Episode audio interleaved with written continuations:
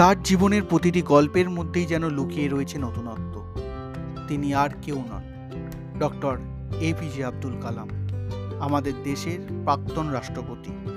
আমার গত এপিসোডে আপনাদের প্রচুর ভালোবাসা, প্রচুর অনুভূতি পেয়ে আবারও আজকের এই এপিসোড, যেখানে তার জীবনের ছোট্ট একটি অধ্যায়ের ছোট্ট একটি গল্প নিয়ে আপনাদের কাছে হাজির হয়েছি। আজকে যে সমস্ত তথ্যগুলো পাবেন, সেগুলো আমি বর্তমান পত্রিকা থেকে নিয়েছি। আমি অর্ণব, শুরু করছি আজকের পর্ব। একবার পোখরানে পরীক্ষামূলক পরমাণু বিস্ফোরণ উপলক্ষে জড়ো হয়েছেন ডিআরডিও এবং ভাবা পরমাণু গবেষণা কেন্দ্রের বিজ্ঞানীরা। রয়েছেন চাঁদ্রেল সেনাকর্তারাও। হঠাৎই শোনা গেল, পরীক্ষামূলক বিস্ফোরণের নেতৃত্ব দেবেন লেফটেন্যান্ট জেনারেল পৃথ্বীরাজ চৌহান। কে সেই সেনাকর্তা? একটু পরেই দেখা গেল পৃথ্বীরাজ চৌহান এলেন।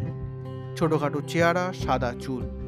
দুদিকে পাট করে আঁচড়ানো চলনে বলনে জাঁদরেল সেনা অফিসারের গন্ধটুকুও নেই। তাকে দেখে চমকে উঠেছিলেন কেউ কেউ। কারণ পৃথ্বীরাজ চৌহান, আদতে বিজ্ঞানী এপিজে আব্দুল কালাম। দেশের ক্ষেপণাস্ত্র, রকেট প্রযুক্তি কিংবা হালকা মাপের যুদ্ধ বিমান তৈরির অন্যতম প্রাণপুরুষ।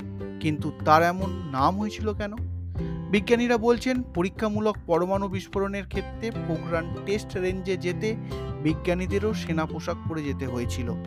প্রত্যেকের কোড নেম দেয়া হয়েছিল। সেনা উপাধি এবং বিভিন্ন ঐতিহাসিক চরিত্রের নামে। সেই সুবাদেই হাসিখুশি মানুষটার নামে এমন চাঁদরেল বদল এসেছিল। তার হাতেই রূপ পেয়েছিল অগ্নি ও পিথি। আচ্ছা কেমন ছিল মানুষটা? একটা ব্রিফকেসে শার্ট প্যান্ট তোয়ালে ব্রাশ নিয়ে ঘুরতেন। দেখে মনেই হতো না তিনি কত বড় বড় পদে রয়েছেন। খাবারও ছিল অত্যন্ত কম। একটা ইডলি বা বড়া, একটা পাঁপড়, ব্যাস। আর ওইটুকু খেয়েই রকেটের বেগে এক প্রান্ত থেকে অন্য প্রান্তে ছুটে বেড়াতেন ভারতের মিসাইল ম্যান। আসলে মানুষটা চিরাচরিত বিজ্ঞানী আমলা ছিলেন না। বিজ্ঞানী, ইঞ্জিনিয়ার, রাষ্ট্রনেতা হলেও কালামের ভিতরে সবসময়ই একটা বিজ্ঞান শিক্ষক লুকিয়ে থাকত। সুযোগ পেলেই তা বেরিয়ে আসতো। তাই শাহ ইনস্টিটিউটের অনুষ্ঠানে যোগ দিতে এসে শাহ আয়োনাইজেশন থিওরি নিয়ে বক্তৃতা দিতে পারতেন তিনি। আশি বছর পূর্ণ করে বলতে পারতেন, একাশিতম কক্ষপথে ঢুকে পড়লাম। বলতেন, আমরা শুধু সাফল্যের উপরেই করি না, আমরা ব্যর্থতার উপরেও করি। একজন মহান মানুষের চিন্তাভাবনা এমন হতেই পারে।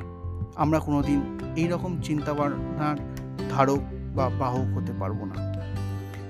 আজকের এপিসোড কেমন লাগল অবশ্যই আমাকে লিখে জানাবেন। আর যদি নতুন হয়ে থাকেন, তাহলে অন্য এপিসোডগুলো শুনে নিয়ে একটি রেটিং অবশ্যই দেবেন। আজ এখানেই শেষ করব।